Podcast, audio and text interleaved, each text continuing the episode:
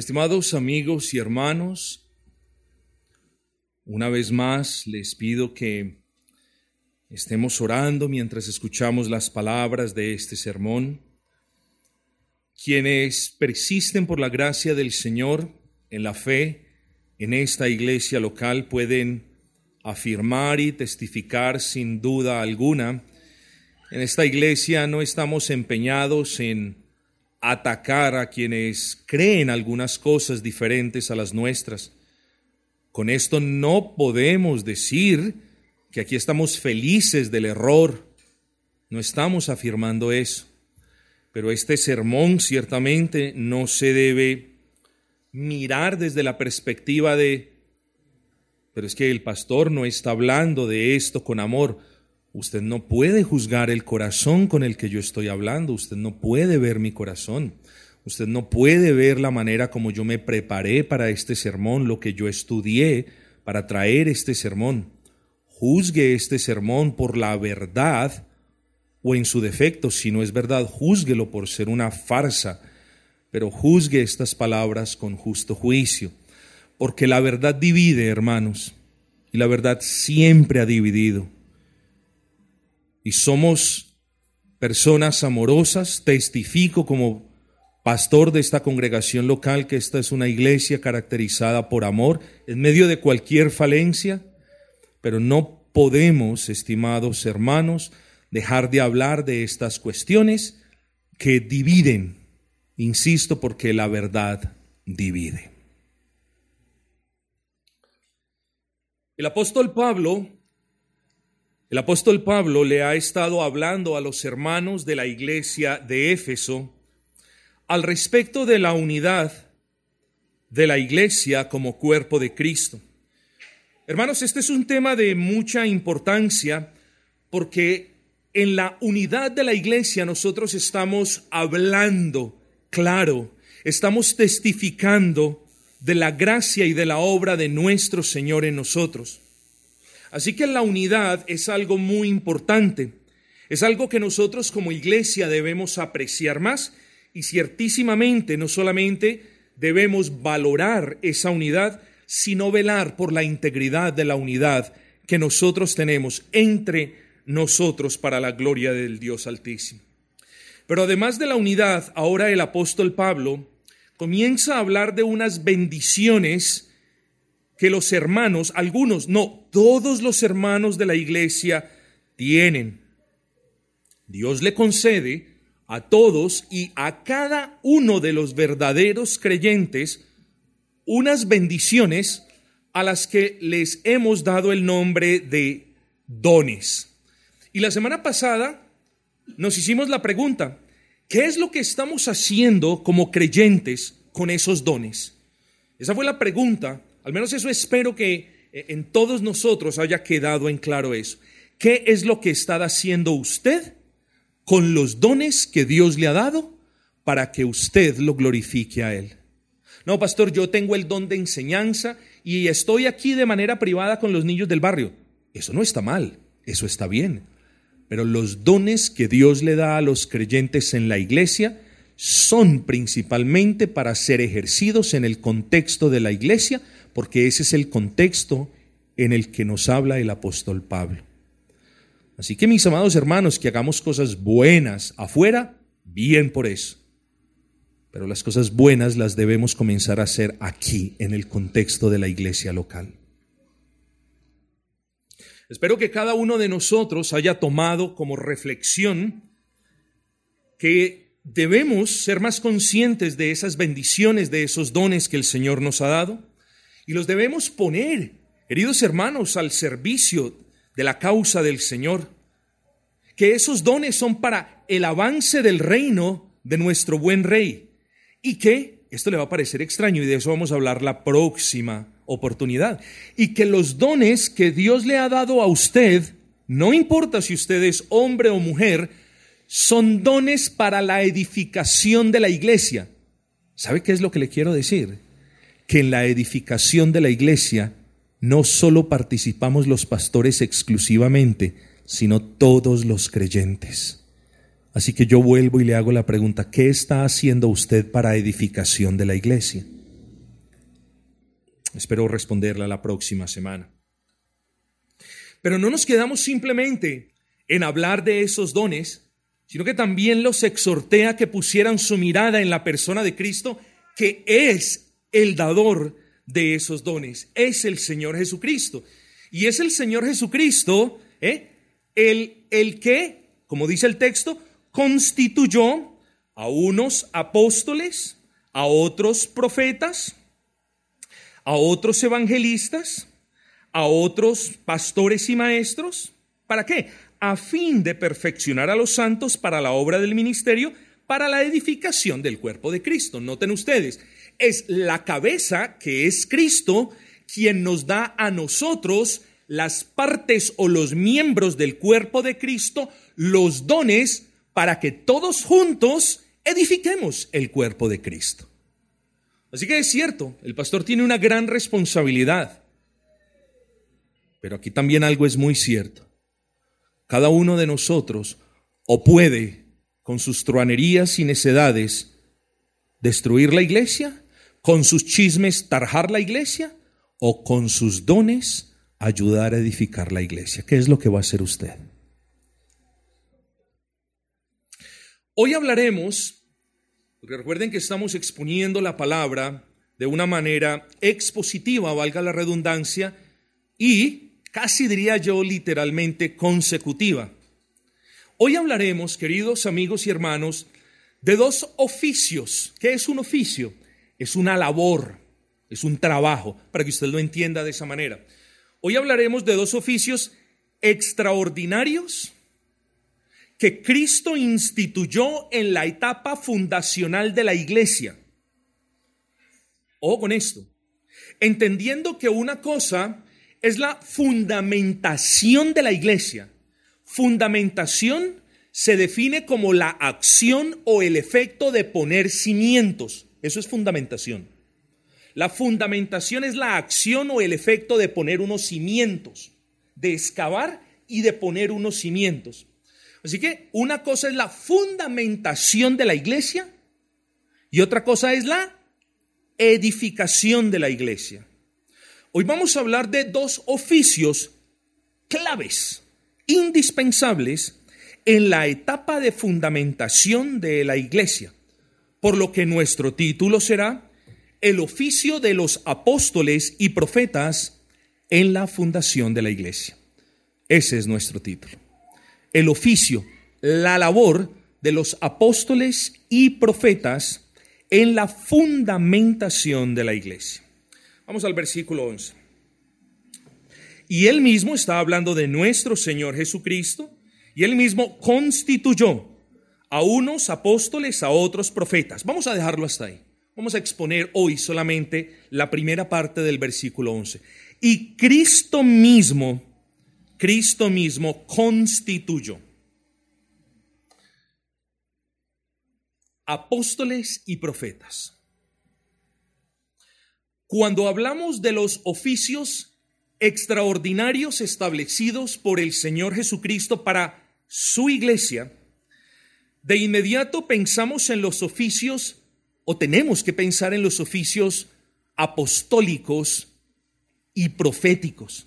Así que lo que hoy vemos, que, eh, el, el ministerio apóstol profético, eso sí existió. Existió un ministerio apostólico y profético. Pero noten, noten el verbo que uso en el pasado. Sí existió.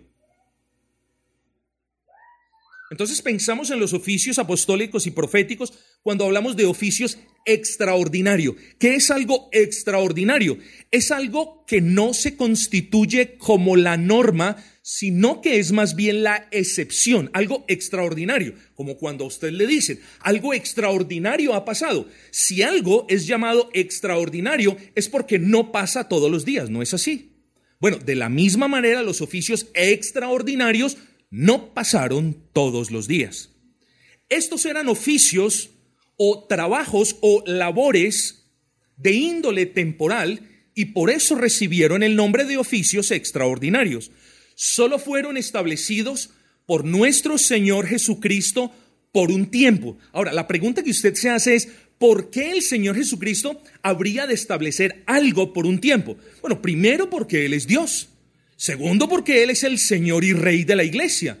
Pero tercero, que es la respuesta que usted busca, porque habían ciertas labores que cumplir en la etapa fundacional de, la iglesia que no habrían de ser necesarias en la etapa de edificación de la iglesia. Entienda esto, porque si no entiende esto no va a entender el resto.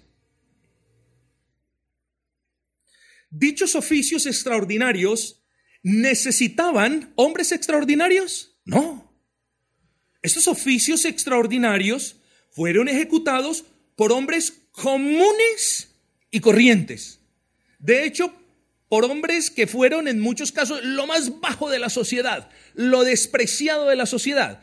Así que estos oficios extraordinarios, a Dios le plació utilizar a hombres ordinarios a quienes les dio, eso sí, dones extraordinarios. Ojo con eso. Así que hablamos de los oficios extraordinarios como el trabajo o la labor que Cristo le encomendó a hombres comunes y corrientes, a hombres ordinarios, pero a quienes sí les dio dones extraordinarios para que lo habilitaran a cumplir las labores que Cristo les había encomendado. Noten todo esto, hermanos. Vuelvo y les digo. ¿Y cuáles fueron esas labores que Dios les había encomendado? Bueno, la labor, la labor de la profecía y ese servicio del apostolado que fue único porque habrían de establecer verdades normativas para la iglesia. Aquí estamos hablando de esas verdades que usted y yo abrazamos, que usted y yo creemos y que son el fundamento, el cimiento de nosotros como iglesia y de toda la iglesia de Cristo. Ojo con esto. Porque toda la iglesia de Cristo reposa sobre unos fundamentos. Y esos fundamentos, como usted lo leyó y como usted sé que lo sabe, fueron los fundamentos doctrinales que Dios puso por medio de los apóstoles y profetas. De eso nos habla la escritura. ¿No es así que ya lo estudiamos? Amén. Ahora bien, hermanos, eso lo tenemos ya claro. Me voy a demorar un poco porque este tema lo he tocado muchas veces en los estudios bíblicos, pero pocas veces, yo diría nunca, en un culto de adoración. Y como algunos de ustedes no vienen a los estudios bíblicos, entonces es tema que yo sé que algunos de ustedes no comprenden bien. Entonces los que lo comprenden bien, tengan paciencia y todos nos vamos edificando en esta palabra. Ahora bien, si la labor, hermanos, era la de establecer esas verdades normativas vinculantes para la iglesia,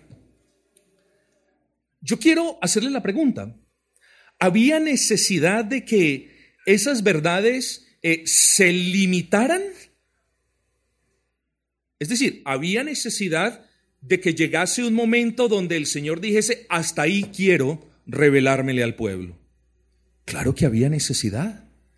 Yo quiero que usted piense en la posibilidad de que Dios no hubiese limitado esa revelación. ¿Dónde estaríamos hoy nosotros? Estaríamos preguntando, pero ¿qué iglesia tiene la razón? Pero en esta iglesia hay un apóstol, pero en esta iglesia hay un profeta, y este profeta dice una cosa, pero la iglesia, aquella otra está diciendo una cosa contraria. Como lo estamos hoy, nos estamos enloqueciendo. Bueno, nosotros no, pero muchos otros sí. ¿Y por qué? Porque Dios limitó lo que quería revelarle a la raza humana y entonces en la limitación de esa verdad ya también limitó a aquellos instrumentos que transmitían esa verdad. Miren la sabiduría del Señor, hermanos.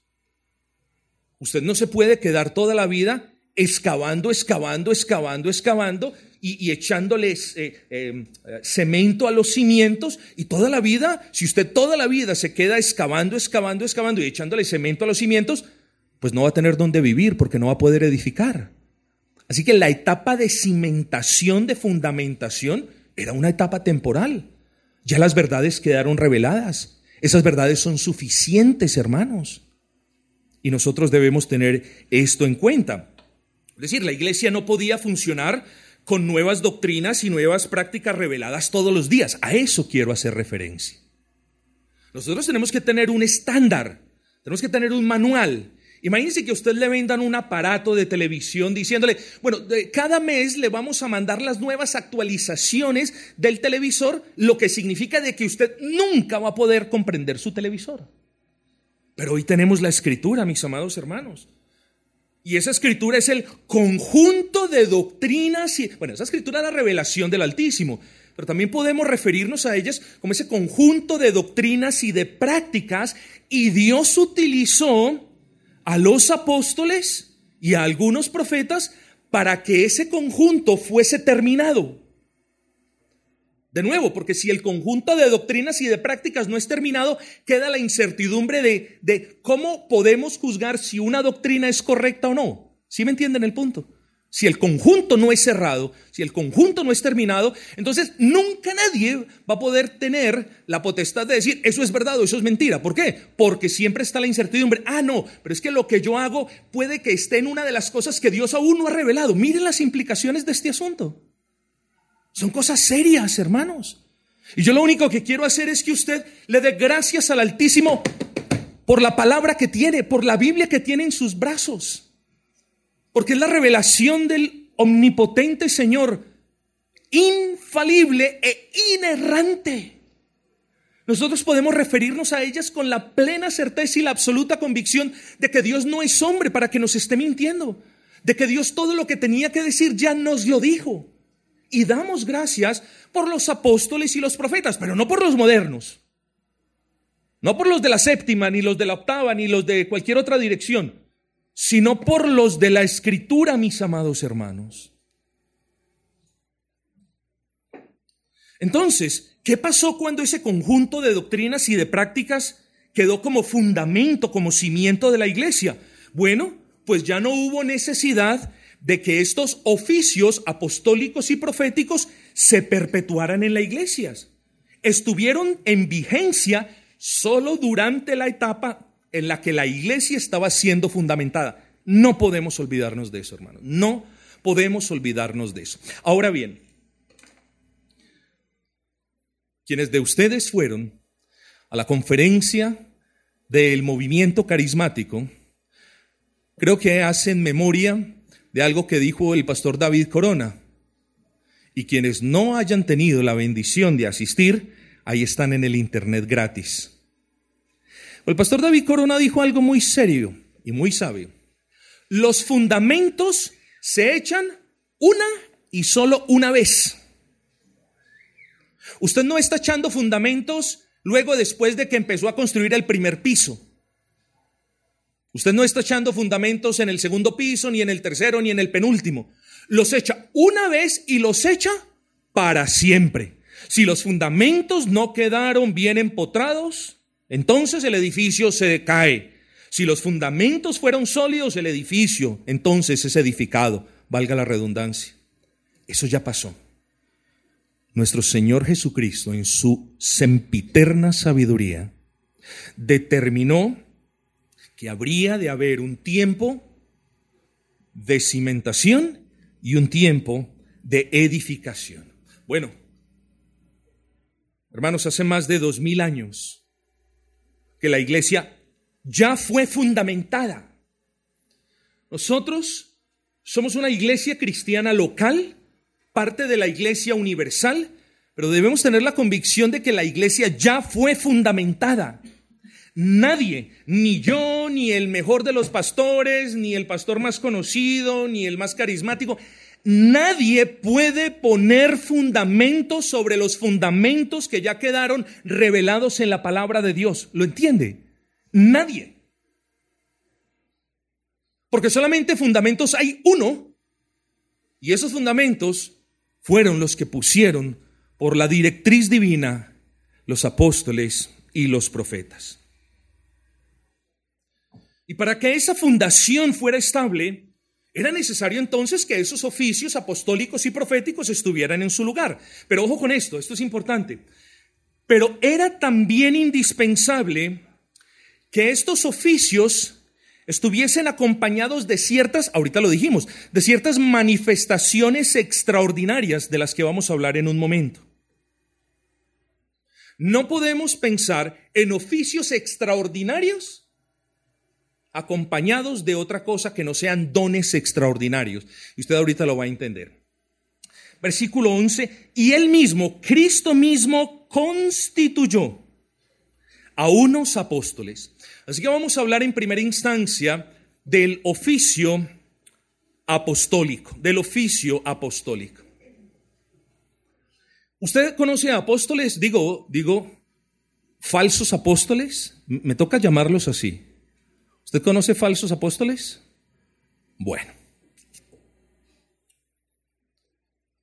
No yo, no el doctor eh, XX, no el pastor XH, no nadie, sino que la Biblia misma nos habla de cuáles son los distintivos de los apóstoles.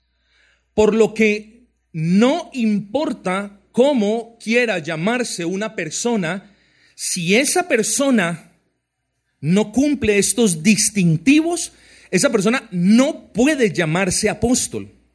Además del argumento que ya hemos traído a su consideración, de que ya los, los, fundamentos quedaron ya empotrados y que ya estamos hablando de la edificación de la iglesia, mis amados hermanos, tenemos que mirar estos distintivos.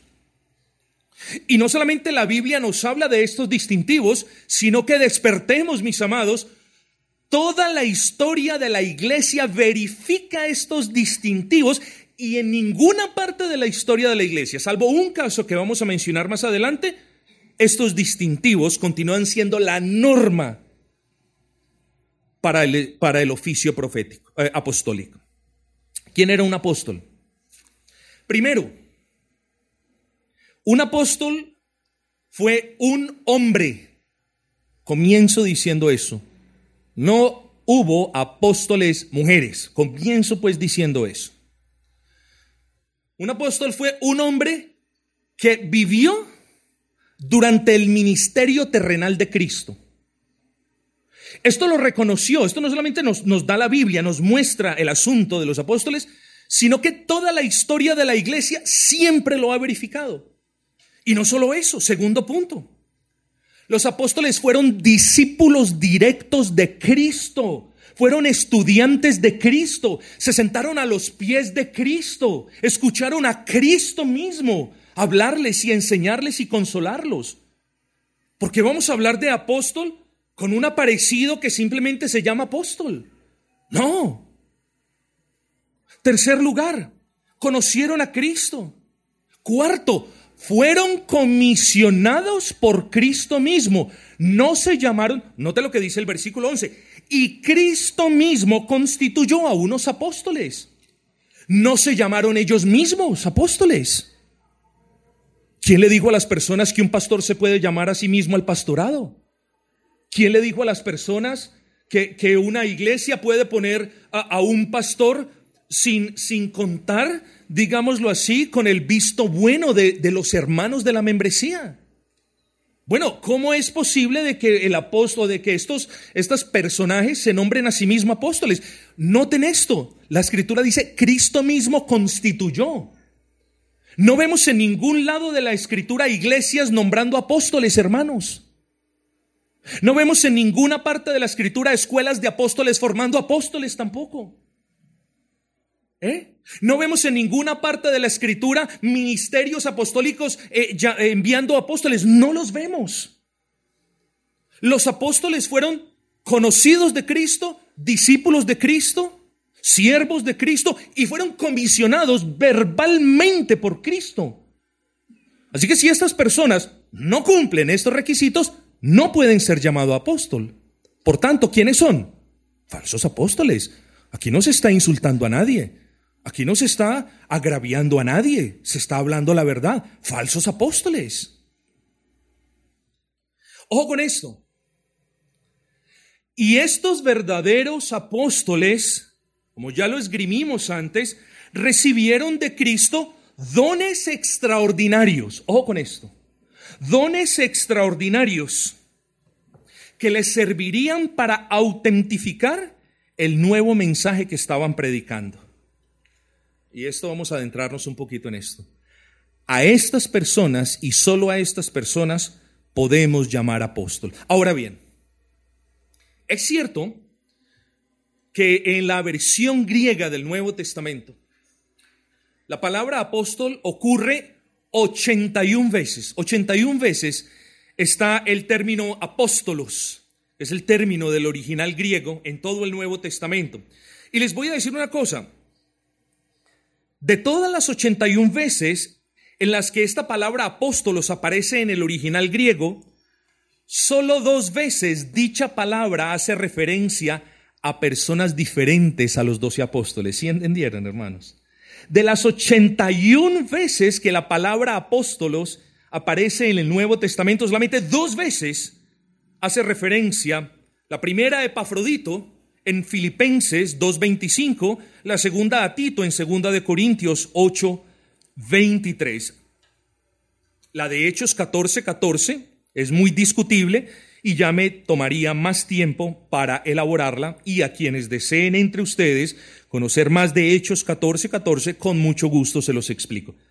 Pero suponga que, y no es así, suponga que Hechos 14:14 14 también habla de apóstoles.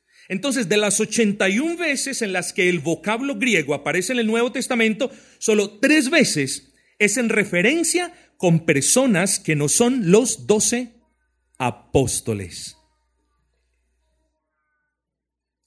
Luego, mis hermanos, el uso dominante de la palabra apóstol es, es, la de aquellos que fueron comisionados por Cristo.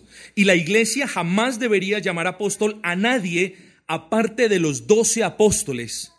Y también, claro, de Matías y de Pablo. ¿Cierto? Entonces la pregunta que usted me hace, y ojo con esto que esto es importante, y muchos de ustedes no la saben porque no han estado en los estudios bíblicos o porque no la han leído. Entonces, pastor, ¿cuántos apóstoles hubo? ¿Doce? ¿Once? ¿O trece? ¿A cuántos comisionó Cristo? A doce. El impío se suicidó. ¿Cuántos quedaron? Once. Matías fue llamado. ¿Cuántos quedaron? Doce. Santiago, Jacobo el mayor, fue muerto por Herodes. ¿Cuántos quedaron? Once de nuevo. ¿Sí la ve? Y Pablo fue llamado. ¿Cuántos volvieron a ser? Doce. Nunca fueron más de doce. Nunca. Cuando Pablo fue llamado, que él dice, como al último, como un abortivo, nunca más existió en la historia de la iglesia un apóstol más. Nunca más.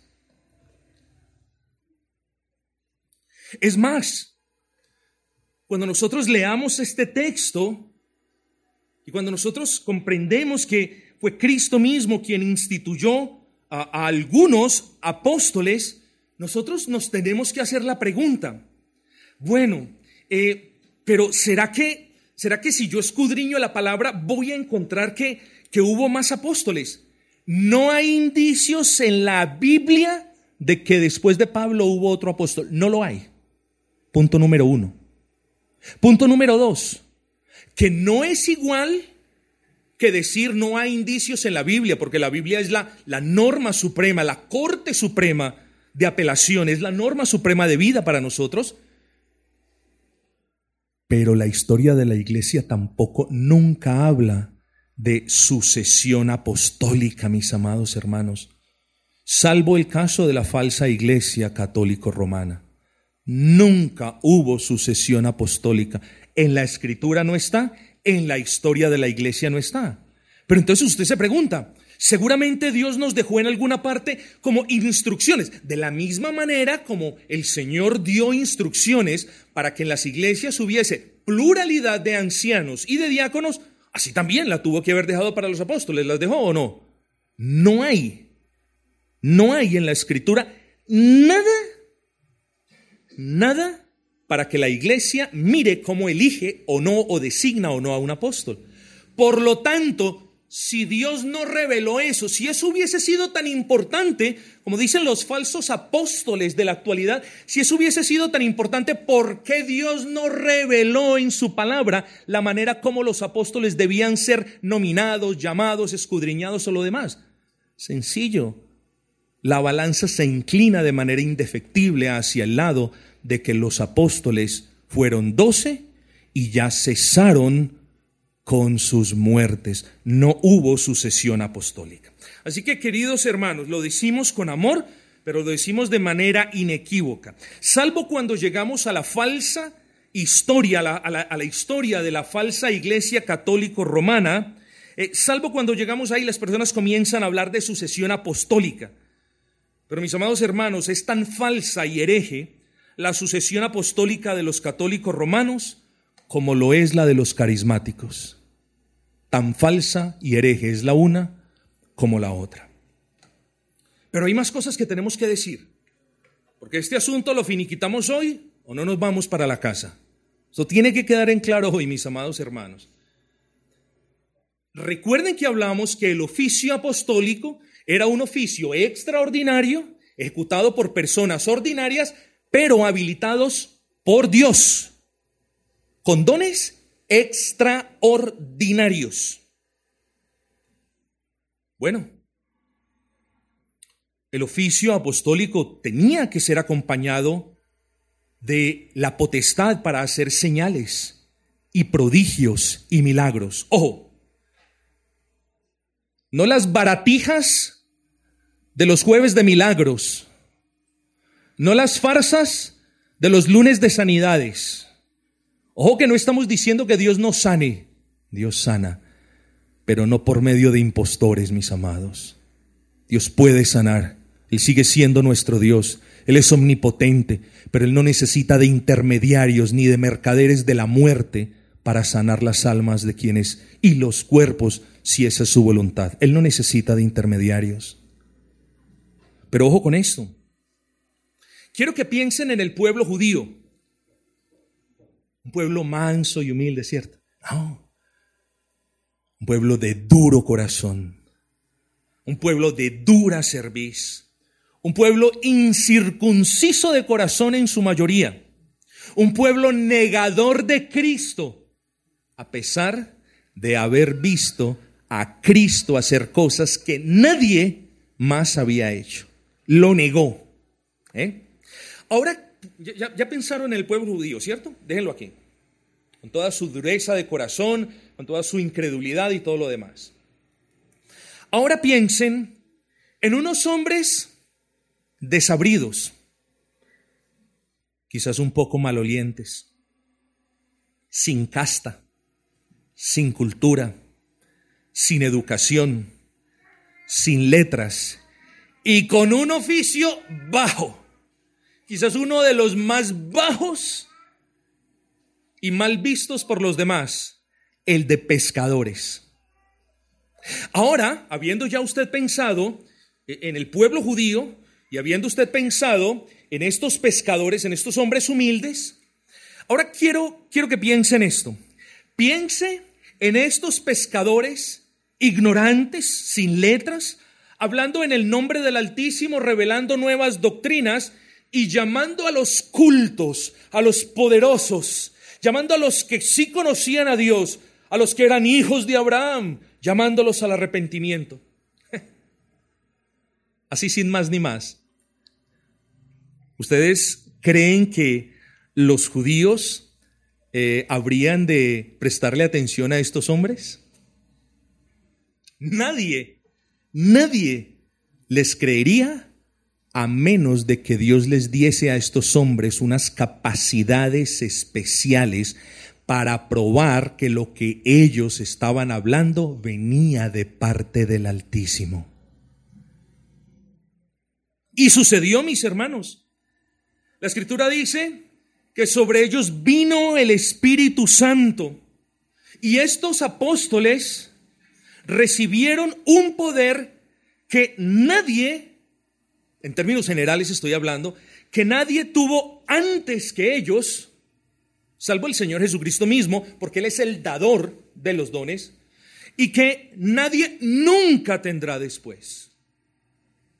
Era necesario que las palabras que Dios estaba revelando por medio de sus apóstoles, que las doctrinas que Dios estaba trayéndole a la iglesia por medio de los apóstoles, era necesario que esas palabras estuviesen avaladas, selladas, autenticadas por hechos en el que las personas tuvieran que decir, definitivamente estamos creyendo porque este hombre sí está hablando las palabras de Dios porque hace las cosas que solamente podría hacer alguien con quien Dios está. Entonces, por eso decimos que los dones, las señales, cuando incluso el apóstol eh, Pablo resucitó a este muerto, eh, y decimos que esas cosas estaban ahí para un propósito, y eran las de autentificar o validar como ciertas las palabras, la doctrina que ellos estaban trayendo y enseñando. Hermanos, pero continuemos. Ahora, ahora, mientras yo le voy hablando, continúe pensando en los apóstoles que usted ha conocido o en los falsos apóstoles que usted ha conocido. Y mire de ipso facto de que no hay ni punto, ni un punto en el que concuerden los unos, los de la Biblia, con estos otros. No hay ningún punto en el que puedan concordar.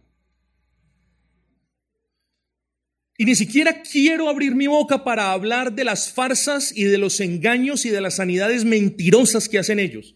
Ni siquiera voy a hablar de eso. Ahora hagámonos la pregunta, ¿cuántos prodigios hicieron? Estos no hacen prodigios. Estos engañan. Y las cosas que hacen, de las cuales nosotros no tenemos explicación, las hacen por el poder de Satanás. Porque Dios no puede obrar por una persona que no busca su gloria. Porque Dios no puede obrar por una persona a quien Él no ha llamado. Dios no puede respaldar un ministerio de alguien a quien Él no ha llamado. Ojo con esto. Entonces, luego, si hacen algunas cosas de las que nosotros no podemos ofrecer explicación, ¿por quién las hace? Eso sí que las hacen por el poder de Belcebú, hermanos. Ojo con esto. Y luego, ¿qué nos enseña la escritura? ¿Cuántos prodigios hicieron? ¿Cuántos prodigios hacen los falsos apóstoles? ¿A cuántos hospitales van? ¿A cuántos sanan?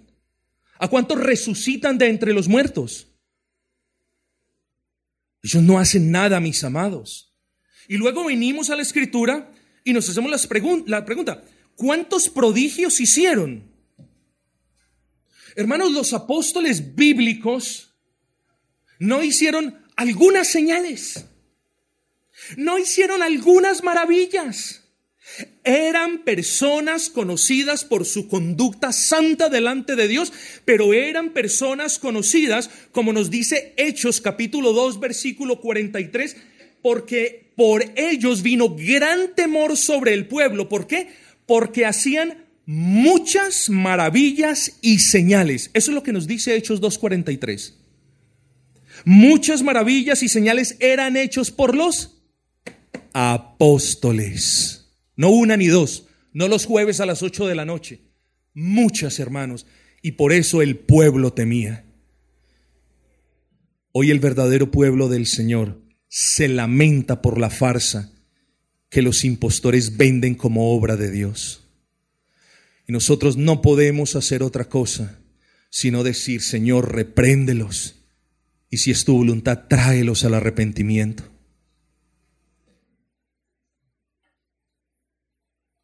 Mis hermanos, la cantidad de milagros y señales hechas por los apóstoles, además de ser cuantiosas y grandes y maravillosas, tenían un único propósito. Ojo con esto. No era el propósito de llamar la atención. No era el propósito de pedir diezmos o primicias.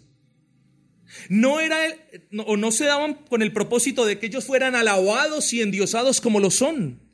¿Cuál era entonces el propósito? Se los dije. El de confirmar o atestiguar o autentificar que las palabras que estos pescadores humildes estaban hablando las estaban hablando en el nombre de Cristo. Ese era el propósito.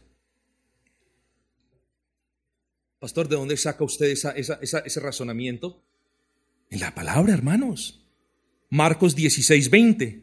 Y ellos, ¿quiénes? Los apóstoles, saliendo, predicaron en todas partes, ayudándoles el Señor, ojo con esto, y confirmando la palabra con las señales que le seguían. Ahí está. Las señales estaban para confirmar la palabra. Ahí está.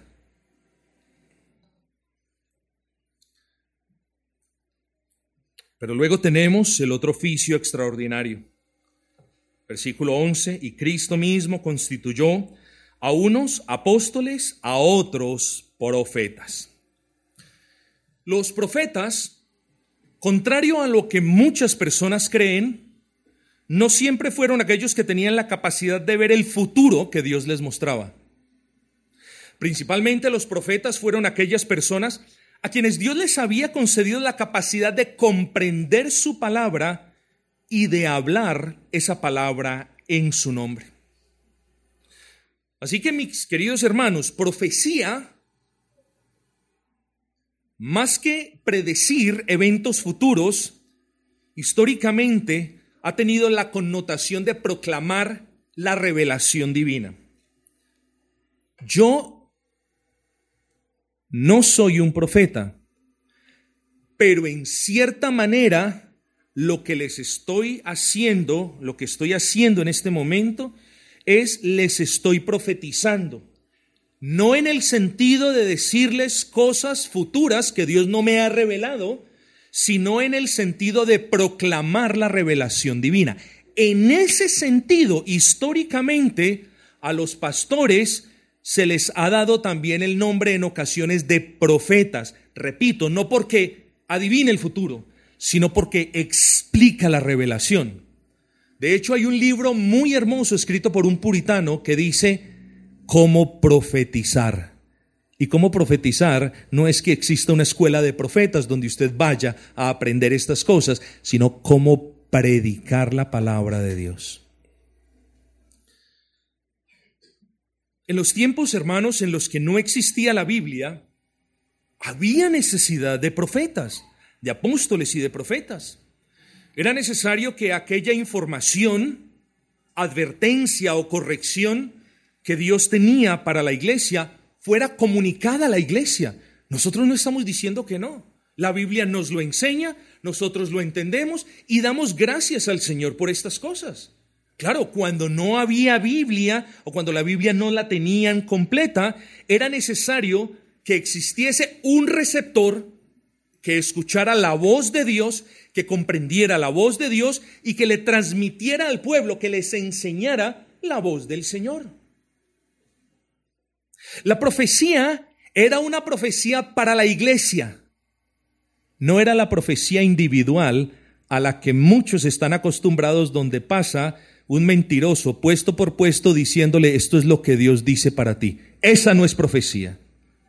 La profecía bíblica es la profecía en la que Dios le hablaba a los profetas para guía de su iglesia, para advertencia de su iglesia, para edificación de su iglesia, no para levantar las concupiscencias de muchos y para decirle a otros, usted va a ser rico y usted va a tener esposo y usted va a tener esposa. Y cuando predican cosas difíciles, después de eso le dicen, pero no se preocupen, porque Dios lo va a bendecir. Claro, pónganse a predicar cosas malas para ver qué es lo que pasa. ¿Ustedes no se acuerdan lo que dice la palabra, mis amados? Que todo aquel que diga hablar en nombre de Jehová y esa profecía no se cumpla, ¿qué hay que hacer? Había que apedrearlos. Oh, yo no estoy diciendo que tengamos que hacer eso. Lo que les estoy diciendo es que si usted es un cristiano bíblico, usted va a estar satisfecho con la revelación profética de Dios en la palabra y no por una persona que dice hablarle en nombre de alguien que no le está hablando. Lo tenemos que entender, mis amados hermanos. Hoy tenemos la Biblia hecha, derecha, completa, inspirada por Dios, en la que no hay falibilidad o error alguno. Y de la Biblia podemos decir lo que dijimos ahora, que Dios todo lo que tenía para decirnos nos lo dijo. Seguramente, hermanos, cuando lleguemos a su presencia nos va a decir cosas grandísimas, cosas que no vamos a poder comprender a este lado de la eternidad. cosas nuevas, aprenderemos más de Cristo, nos gozaremos más con Cristo, veremos atributos hermosos de Cristo que hoy no los podemos ver quizás. Pero ahora tenemos la palabra y debemos mostrar gratitud para con Dios por medio de la palabra. Piense que yo le doy a usted un regalo que usted necesita y usted lo ve y dice,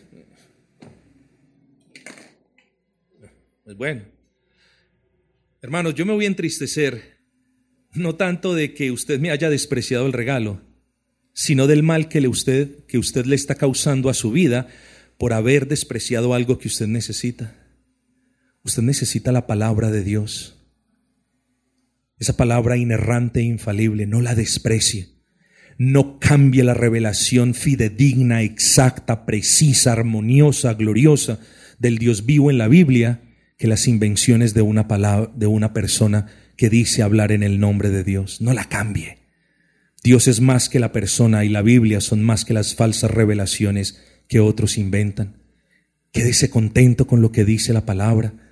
Aquí en la palabra está todo lo que necesitamos saber. Recuerde Juan capítulo 22, versículo 20, cuando el apóstol dice, y muchas otras cosas hizo el Señor Jesucristo, pero solo algunas quedaron aquí, solo las que ustedes necesitan. Quedémonos contentos con la palabra de Dios. Entonces yo le hago una pregunta a usted y respóndamela sí o no. Usted tiene una Biblia en su mano. Cada uno de ustedes tiene una Biblia en su mano. Yo le voy a hacer la pregunta. ¿La Biblia que usted tiene está completa o no está completa? Porque si la respuesta que usted me da es no, no tengo una Biblia completa, lo que usted está diciendo es, yo necesito un profeta. Necesito que alguien me muestre la voluntad de Dios. Note eso. Pero si usted entiende que la Biblia ya se completó, que Dios prohíbe añadir, lea el último capítulo de la escritura, que Dios prohíbe añadir o quitar una sola palabra a esta revelación. Si usted entiende eso y comprende entonces que su Biblia está completa, yo le exhorto a que dé gracias al Altísimo, porque ahora la voluntad del Señor está a su disposición. Ahora usted no necesita ir de allí para acá a que le adivinen la suerte y a que le saqueen los bolsillos. Usted tiene la palabra del Señor. Dios le está hablando y lo está haciendo gratis, mis hermanos. Los que creemos que la Biblia está completa y es suficiente, no tenemos necesidad de profecías. Solamente es la persona morbosa, la curiosa, la que quiere saber más. Y a esa persona en muchos casos Dios permite que sea engañada por falsas profecías. ¿Sí ven el punto? Dios nunca nos engaña por su palabra. Estemos contentos con lo que Dios nos ha hablado. Así que hermanos, repito, todo lo que Dios deseó revelarnos ya lo reveló en su palabra. Luego, no hay necesidad de las profecías porque las profecías fueron dadas entre tanto la escritura se completaba. Ahora bien, cuando usted examina la historia de la iglesia, ya me voy moviendo hacia el final, usted ve que sí hubo profetas en los primeros siglos de la iglesia, y hablo que no pasaron del segundo siglo de la iglesia. Para el segundo siglo no habían reportes de verdaderos profetas en la iglesia. Estoy hablando en términos súper generales. Y usted aquí puede ver, ah, esos oficios también cesaron cesaron a medida que la palabra del Señor estaba siendo revelada. Estos profetas eran como guías del pueblo, advertían al pueblo en nombre del Señor. Recuerden lo que leímos ahora de Jeremías. Estos profetas eran los que guiaban al pueblo, los que amonestaban al pueblo, los que lo aconsejaban. Ahora, ¿quién lo hace? Todos lo hacemos entre todos, pero ahora lo hace principalmente el pastor, hermanos. Así que a medida que las profecías, a medida, perdón, que los pastores fueron instituidos en las iglesias locales, y miren lo que está haciendo, a medida que los pastores fueron instituidos en las iglesias locales, ya los profetas o el oficio profético fue menguando y se fue disolviendo. Esto solamente sucede en la sabiduría del Señor, hermanos. y cuando Dios quiso darle fin a esos mensajes que comunicaba por medio de los profetas, hermanos, ¿para qué habría de permitir entonces Dios que el oficio profético continuara? Ya no había necesidad. Se completó el canon, o si usted lo quiere ver de esta manera, a medida que se terminaron de echar los cimientos de la iglesia, el oficio profético se desvanecía. Hermanos, termino diciendo, voy a leer el versículo 11, y Cristo mismo constituyó a unos profetas, a unos apóstoles, a otros profetas. Esos oficios fueron un regalo de Dios para la iglesia y nosotros lo reconocemos. Incluso lo son para nosotros en la actualidad porque podemos decir que gracias a la, a la labor de ellos estamos nosotros fundamentados sobre un fundamento firme y estable. Pero ahora no hay apóstoles ni profetas en la iglesia de Cristo. Ahora tenemos los que gobiernan y los que ayudan. Ahora tenemos los pastores y los diáconos. Y es claro que hablar de apóstoles en estos tiempos, mis amados, es producto del desconocimiento. Y no del desconocimiento del poder de Dios. Y esto con esto termino y esto le pido que me entienda. Porque esto no es acerca de si Dios puede o quiere. Excúsenme. Esto no es acerca de si Dios puede. Esto es acerca de lo que Dios quiera. Nunca se pregunte, pero es que, ¿acaso es que Dios no puede tener un profeta? Claro que sí. Pero Dios no quiso que en la etapa de edificación de la iglesia participaran ni los apóstoles ni los profetas. Los que sí participaron en la etapa más importante de la iglesia, que fue la de la cimentación. Entonces no es que Dios no pueda, Él puede, pero Dios no lo dispuso de esa forma. Entonces llamar a alguien que no ha visto a Cristo, que no ha sido comisionado por Cristo, que no tiene los poderes o dones extraordinarios que Cristo le dio, Llamarlo apóstol, hermanos, es muestra del desconocimiento de la escritura. Llamar a alguien profeta cuando tenemos la profecía certera y revelada es también sinónimo de desconocimiento de la escritura.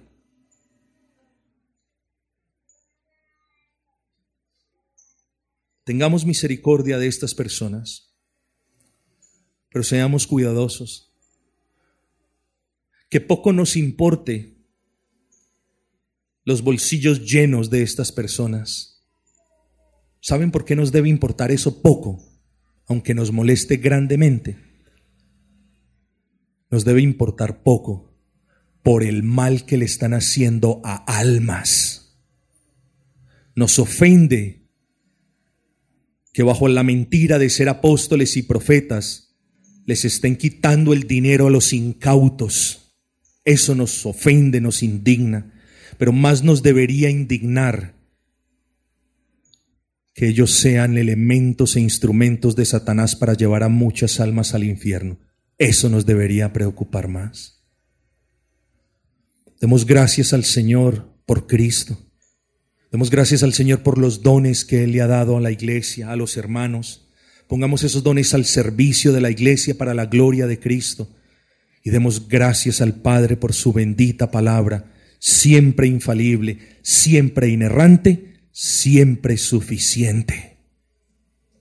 Bendito sea el nombre de nuestro buen y gran Señor.